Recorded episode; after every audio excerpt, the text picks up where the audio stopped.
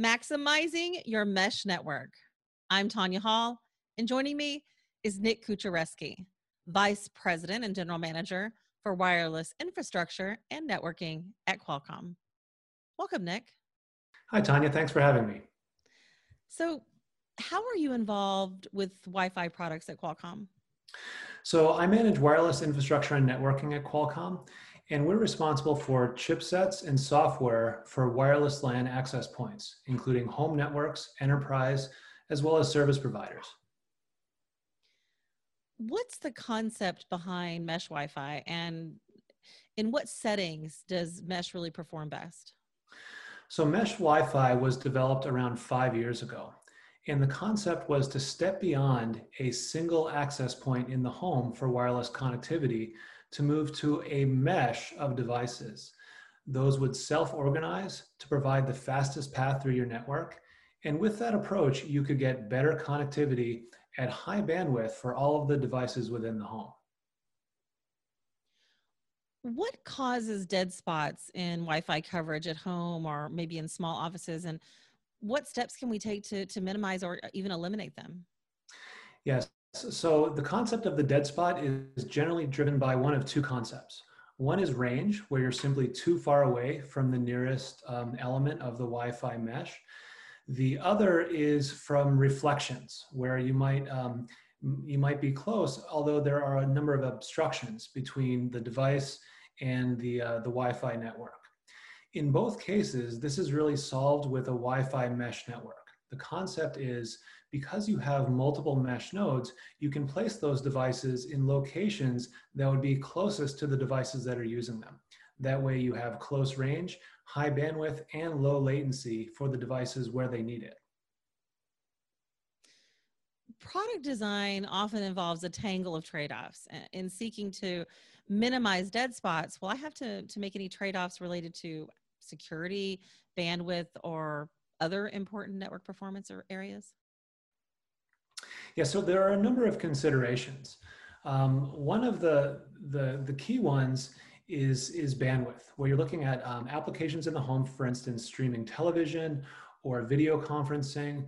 You may have a large number of devices which are simultaneously connected at high speeds. And because of the nature of the application, namely video, there's a requirement for good responsiveness that gives you that lifelike experience. That means low latency.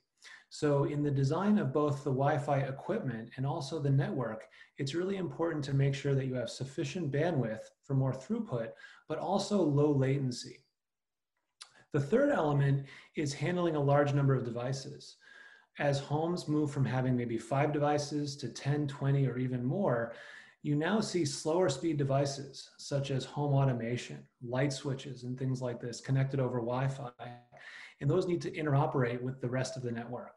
So there it's about can you handle a large number of simultaneously connected devices while providing good throughput and latency for those high bandwidth applications. As dwelling units and neighborhoods become denser and everyone has super capable Wi-Fi, what does that do to my ability to stay connected in, to my network? So you bring up a really good point. So as we see um, more and more households adopt Wi-Fi, you start to see a concept of neighboring Wi-Fi networks interact with your Wi-Fi network. Um, there are a number of ways to handle this. Um, for instance, through advanced standards and also through features in the equipment, you can allow the, uh, the devices to interoperate better with your neighboring networks to make sure that you have connectivity where you need it and you're not interfering with the neighboring network.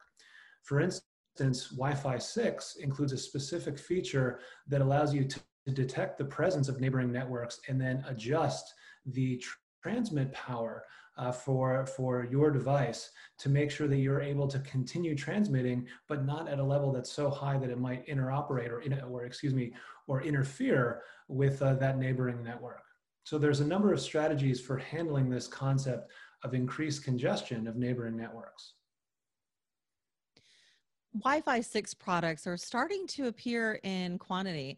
Is there anything designed to Wi-Fi 6 that improves coverage or signal strength? So there's a number of elements for Wi-Fi 6, specifically around um, around around signal strength and coverage. So one of those elements is um, has to do with the wider bandwidth of the channel. Um, in this case, you can enable high bandwidth connectivity if you're very close to the device, but even as you get farther away from the network, you continue to have a fairly high, um, high speed connection. What that means is not only peak performance when you're nearby, but also getting good performance as you get farther and farther away from the networking equipment. That's just one example of an enhancement in Wi-Fi 6, specifically around um, 160 megahertz and higher bandwidth channels that enables better performance for, for devices placed further away. What, what sort of features should I look for in my next mesh router? So there's a couple of elements. The first is to focus on the number of simultaneously connected devices. As I mentioned, this is a trend that we're seeing more and more in homes uh, throughout the world, where you have not only high bandwidth devices, but also slower speed devices like IoT. And this requires the mesh equipment to be able to handle a high number of simultaneously connected clients. The second element that we'll increasingly see in 2021 is a new standard called Wi-Fi 6E. This is a brand new capability which enables a third frequency band of operation. In the past, we had 2.4 gigahertz and 5 gigahertz, and now we're adding 6 gigahertz. This gives you a lot more um, available spectrum to devices um, that to enable them to operate at high speeds and at low latency without congesting the rest of the network is Wi-Fi 6 mature enough that I should buy into the standard and future-proof my new equipment purchases? Absolutely. We have seen Wi-Fi 6 devices on the market for um, almost two years now. And um, standards-based WFA compliant devices have been shipping for about a year to the point where we now see a broad set of products available in the market that are robust, that have been proven out, that have tested interoperability among them. So Wi-Fi 6 is very much ready for the next generation of deployment within your home. Nick Kucharewski, Vice President and General Manager for Wireless Infrastructure at Qualcomm. Thanks so much for your time, Nick, and shedding some light on this. If somebody wants to connect with you, what's the best way they can do that? Uh, the best way to connect is through LinkedIn, where you can look up my name, Nick Kucharewski. Thank you very much. Absolutely. And find more of my interviews right here or at tanyahall.net.